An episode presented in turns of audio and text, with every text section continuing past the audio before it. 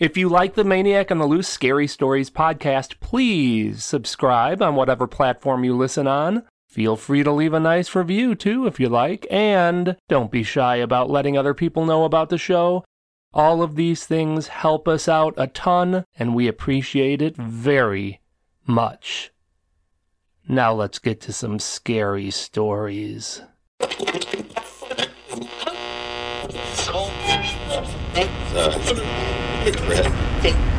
If you like scary stories, you've come to the right place. Welcome to the Maniac on the Loose Scary Stories podcast. I am your host, just your friendly neighborhood maniac on the loose. Visit maniacontheloose.com. Sign up for our newsletter, and I'll give you some free stuff. And now, sit back and relax. Keep your arms and legs inside the vehicle at all times, and enjoy the ride.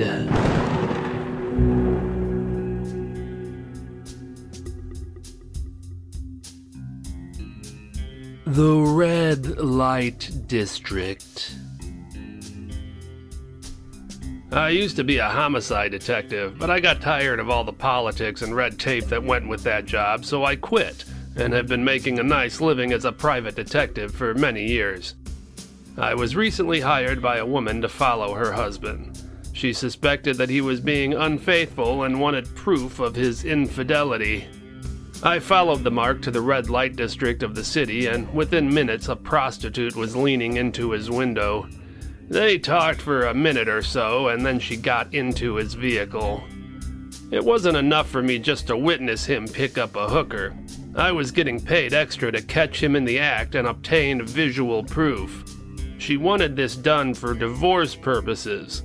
The spouse was smart and wanted there to be no doubt about his adulterous act before she took the evidence to her divorce attorney. I followed them to a seedy hotel that charges by the hour. I slipped the desk clerk 20 bucks for their room number and a spare key. I stood outside their door and waited for several minutes until I began to hear moans of pleasure. At that point, I unlocked the door, slowly pushed it open, and began filming with my camera phone. The prostitute was riding this mark like a pony. They didn't even hear me open the door. I had to clear my throat loudly to get the mark to rise up enough so that I could get a nice clear shot of his face. Say cheese! He fumbled around trying to get the hooker off him while simultaneously feeling around for his pants. I chuckled as I trotted through the hall, down the stairs, and out the hotel door. Easy night of work. As I was heading back to my car, I passed an alleyway. It was a dark alley only lit by moonlight. A perfect spot for someone to park with a prostitute for a simple BJ. As I passed by, the clickety clack of high heeled shoes got my attention enough for me to take a gander down the alleyway. There was a car parked about midway down the alley. The clickety clack was coming from the prostitute who was rounding the front of the vehicle carrying something large over her shoulder. I couldn't make her out well, just a poofy haired silhouette of a lean woman. In addition to the distinct clickety clack of her heels, I could hear the jingling of what was likely a lot of jewelry. I instinctively took cover in the shadows so as not to be seen and watched as she carried the large load toward a dumpster a few feet from the car.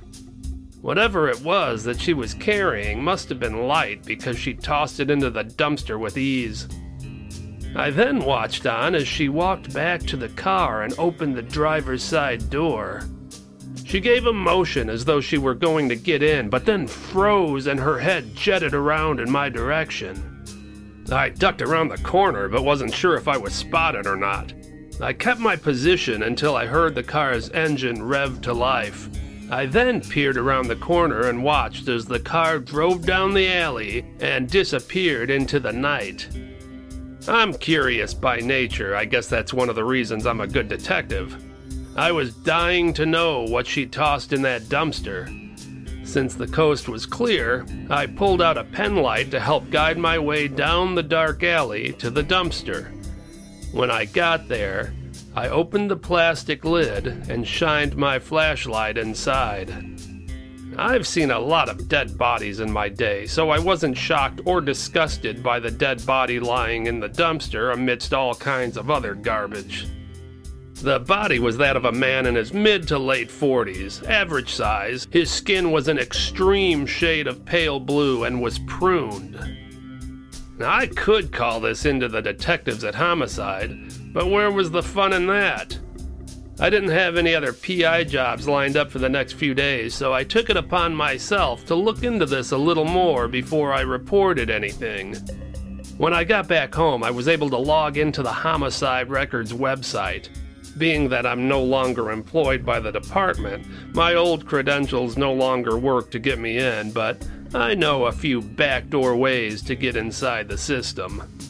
After a couple hours of digging around, I found a trend. The body I saw wasn't the only body that had turned up like this.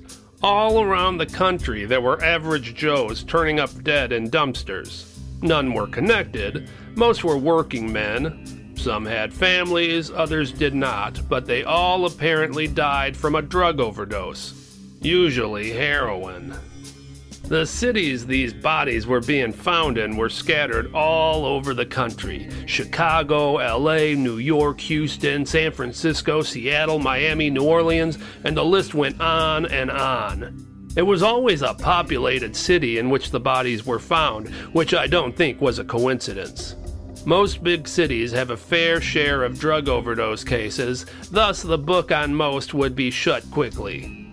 The fact that this was happening in so many random big cities and were all drug overdoses would keep people from suspecting a serial killer. Honestly, I probably wouldn't have suspected it either had I not seen someone dump the body. And there was one other unusual thing about these deaths. The deceased men's cars were usually found in a random parking lot a few blocks from where the body was dumped. If this were a serial killer's work, that would make sense. They dump the body in the dumpster. It probably won't be found for a little while. Some might never be found. And separating them from their vehicle delays any investigation. Most of those cars are just going to be towed after a week or more. Nobody is going to start looking into that not until someone reports the person missing. So we had a sneaky killer out there who didn't really care too much about their victims being found, but always had a knack for keeping it from looking like a homicide. Thus, no one is making much of a fuss over it. Who was that mysterious prostitute that I witnessed toss a dead body into a dumpster like a sack of rolled up paper? I had to know. The next few nights, I did some snooping around the red light district, primarily checking out darkened alleys. I found a lot of them were occupied with vehicles, but there was just regular prostitute business going on. Now, if I were some kind of peeping Tom pervert, I may have called the first two nights of searching a success, but I am no sicko, so I considered them non productive. It was the third night that was the charm. I had parked near the center of the red light district and found a street that housed three different dark alleys for me to check on. I thought it best to sleuth around on foot. I was dressed in black so I could blend in with the shadows and not be easily spotted. The first alley was occupied with three cars, and all appeared to be normal for the red light district. The second alley had one car in it, it was quiet, and for a moment I thought it might be something of interest, but then I heard an orgasmic moan and moved on toward the third alley. As I neared the final alley's entrance, I heard the familiar clickety clack of high heels and the subtle jingle of jewelry. I stealthily peeked my head around the corner and spied into the alley. Once again, I watched as the poofy haired silhouette of a woman hurled a dead body into the dumpster. She then nonchalantly strolled back to the car got in, and drove down the alley. I waited until the car turned the corner and hightailed it as fast as I could down the alley. When I emerged out the other end, I turned and saw the car in question stopped at a streetlight. I hailed a cab and instructed the driver to follow the vehicle. I had him keep a fair distance and watched on as the car was parked in a crowded parking lot. I witnessed a poofy haired blonde emerge from the vehicle. I can make her out well under the beaming lights of the parking lot. She was scantily clad in a tight black skirt with fishnet stockings and fire engine red high heels. She was wearing a snug wife beater tank top that was tied in the front, and she was decked out with an array of necklaces and bracelets. I watched as she tossed the car keys in a nearby garbage can and headed back toward the main section of the red light district. I paid the cabbie and followed her on foot to an active street for streetwalkers. She kept in the shadows away from the other hookers and waited patiently for someone to drive up and solicit her, which eventually somebody did. I watched as she talked to the driver for a moment before entering the vehicle. I started jogging behind it as it drove off. I was about to hail a cab, but fortunately the car pulled into an alley not far away. When I finally reached it, I stepped inside the alley and took cover behind a trash can. I watched as the car began to rock back and forth, not in a sexual manner, but a violent one. I could hear the man let out a quick yell of anguish before all went silent. It was about five minutes later when the woman emerged from the vehicle with the man's body over her shoulder. I lifted my camera up and took one quick picture as she tossed the body into the dumpster. Her head spun around toward me as if she heard the click of the camera, but the camera was practically silent, so there was no way she could have heard that. I thought. I was spotted. I stood up and had the option of confronting the assailant or fleeing. I don't intimidate easily, but with the way this woman was tossing around bodies like they were Raggedy Ann dolls, I opted to flee. I expected to hear the clickety clack of the prostitute's heels as she gave chase, but instead I heard a loud whoosh sound and felt a breeze blow past me. In an instant, the hooker was standing in front of me, her eyes were burning red and she was snarling, revealing sharp pointed fangs that were stained with fresh blood. Now, before I could move, she wrapped her long nailed hand around my throat and lifted me up in the air like I was a toy. She then let out a deep, hollow growl. I knew I was about to die. There was no way out of this. My fate was in her hands. Literally.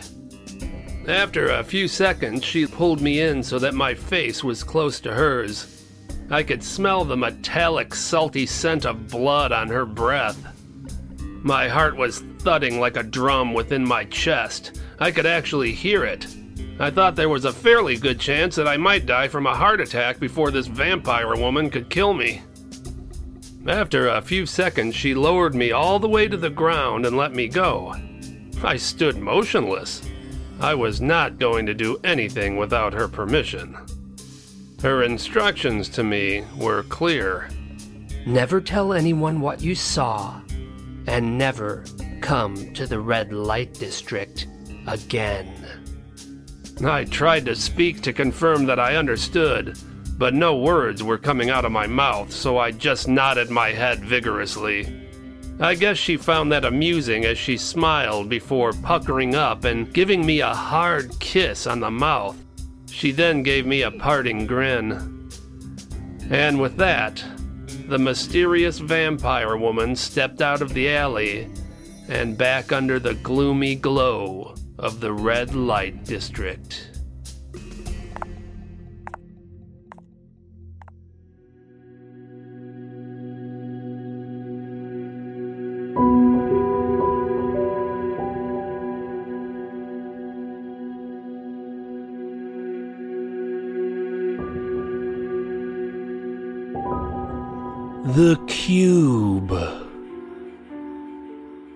My free time, I love to fish.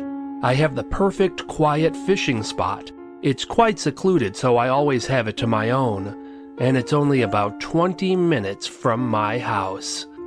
To get to my fishing hole, I have to travel down multiple twisty gravel roads, and then eventually I turn off onto a trail that goes several miles into the woods.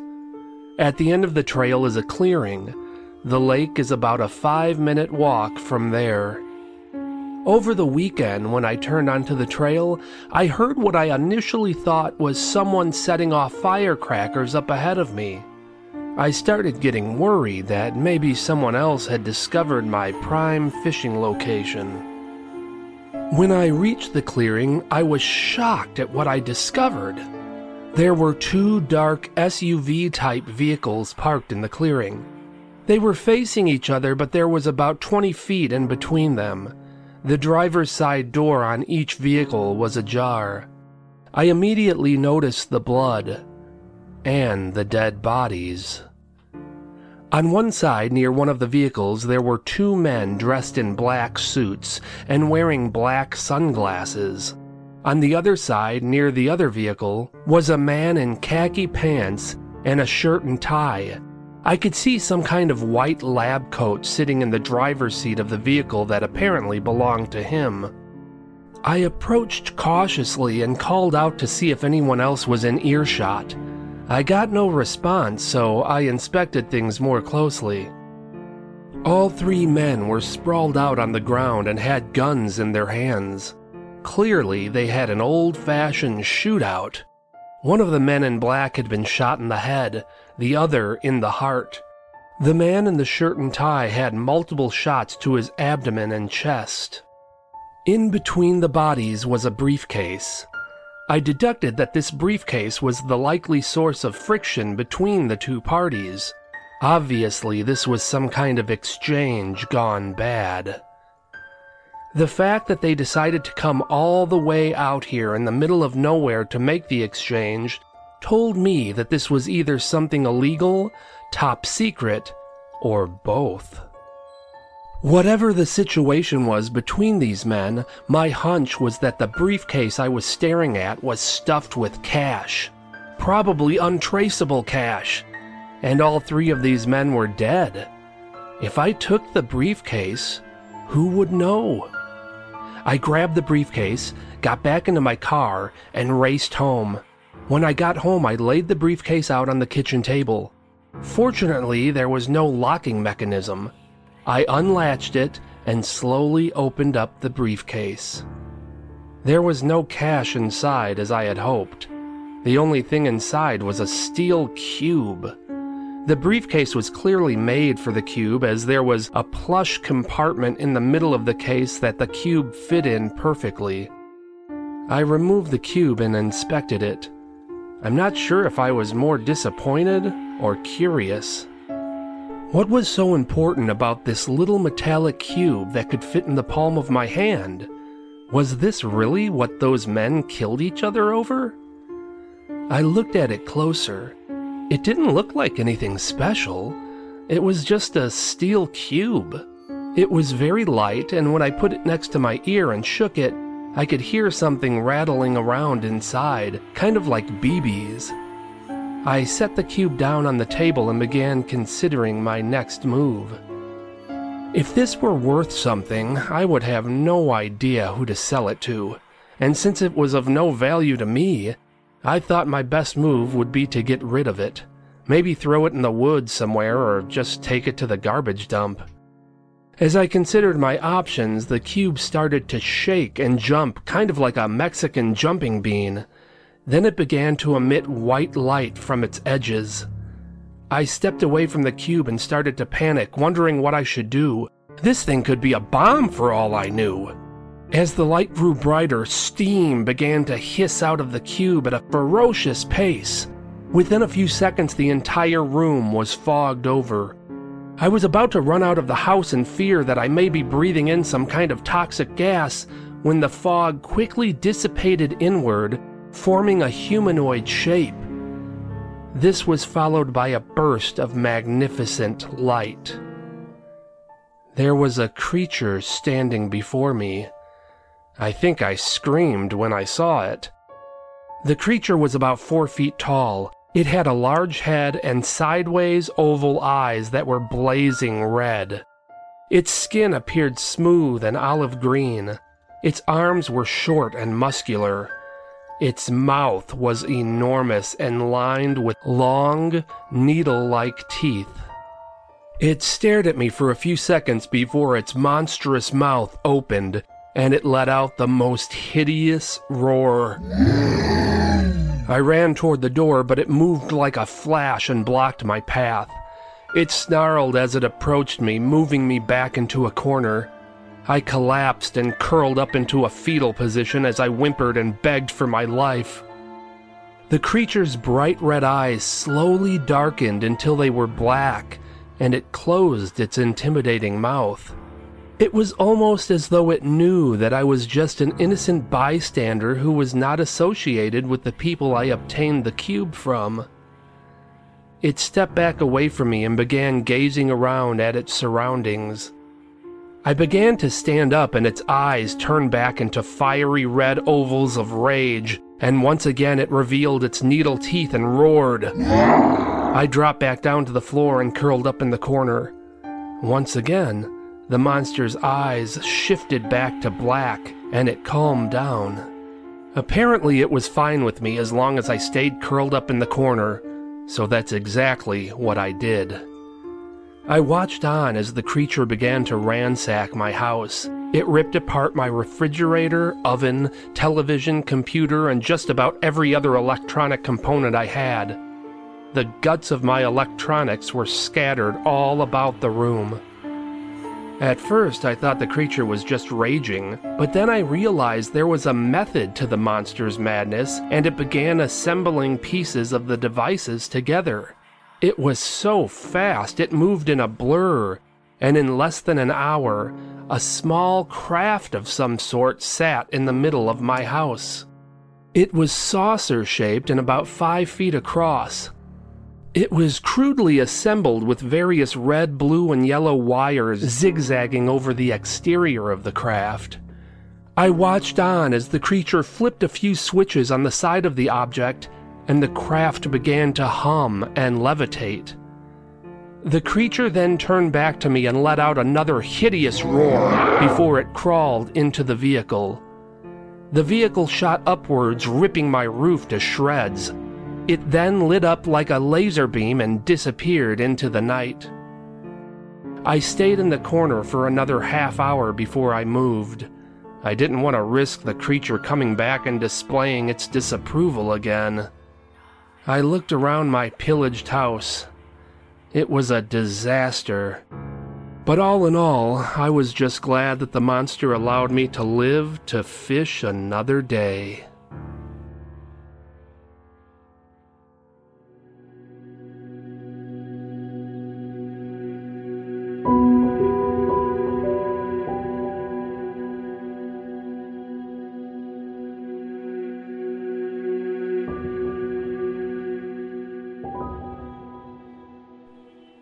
Little girl.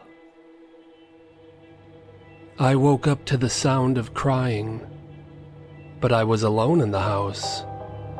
I grabbed my cell phone and checked the time. It was 3 o'clock a.m. The crying continued. It was distant. It sounded like it was coming from a room at the far end of the hall. The house had no electricity, so I activated the flashlight on my cell phone, which illuminated the room I was in. This was the biggest room of the second floor, and the only one with a bed. I honestly thought I would be able to lie down and just sleep until 6 o'clock in the morning. And I might have been able to if it weren't for the crying. It was clearly a child, a little girl I held the light in front of me as I exited the room and began walking down the endless hallway. I passed countless rooms. There were pictures on the wall between each room. They were all dusty and covered in cobwebs to the point where I couldn't make out what the pictures were of, except for the portraits. There were multiple portraits of a suited man standing and holding the hand of a little girl in an Easter dress. The man had black hair, dark eyes, and a well groomed mustache.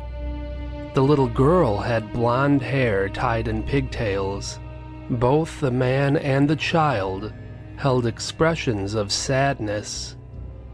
The peculiar thing was that every portrait of them was exactly the same except for their attire. The man's suit was a different color in each portrait, as was the little girl's dress. Otherwise, the portraits were identical. They were also clean no dust, no cobwebs, not a speck of dirt. I was getting close to the end of the hallway and could tell that the child's crying was emanating from the last door on the right.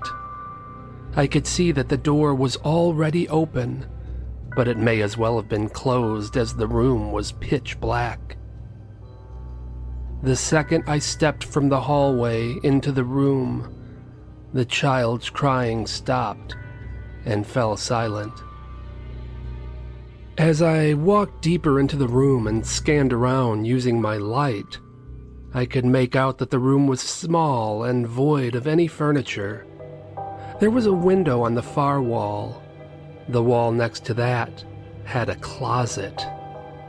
If there was a child in this room, that's where they had to be. I didn't want to freak myself out any more than I already was, so I hurried to the closet door and quickly opened it. I wasn't surprised that it was empty. I knew I was alone.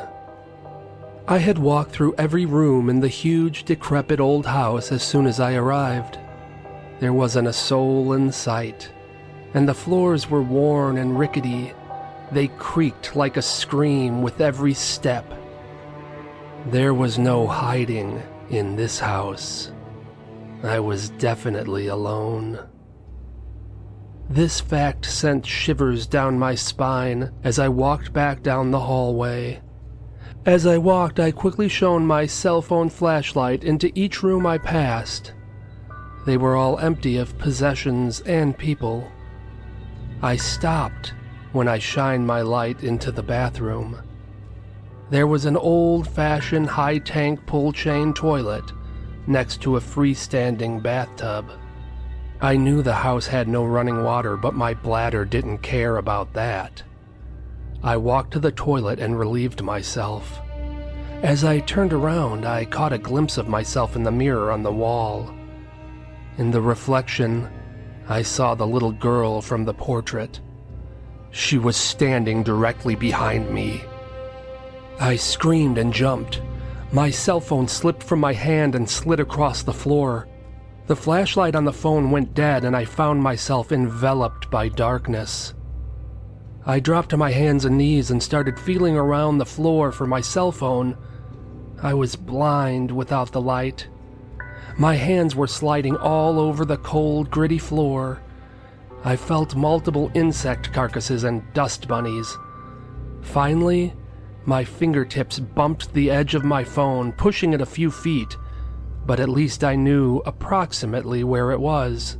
I reached out and placed my hand on my phone, but instead of feeling the hard surface of the phone, I felt the cold, clammy hand of a child. I stumbled to my feet and ran. The house was so dark, but fortunately there was enough moonlight shining through the cracked windows for me to find my way to the giant, winding staircase that would take me to the main floor of the house. As I started racing down the stairs, I could hear the dainty steps running behind me, along with the little girl's voice saying, Play with me. The footsteps behind me were quickening. The little girl was closing in on me as I reached the bottom of the stairs and darted to the front door. I could feel the little girl's dead hand tugging on the back of my shirt as I turned the doorknob and ran from the house. I ran through the overgrown yard to the street where the fraternity members were waiting for me. They were laughing and cheering me on. I was surprised at their celebratory mood. I expected them to be disappointed with me. The pledge master put his arm around me and congratulated me for officially being accepted into the fraternal brotherhood. I was confused. But I failed the initiation. I didn't stay in the house until 6 a.m. like I was supposed to. I. I didn't make it. He chuckled and said, Nobody ever makes it. That house is haunted as hell.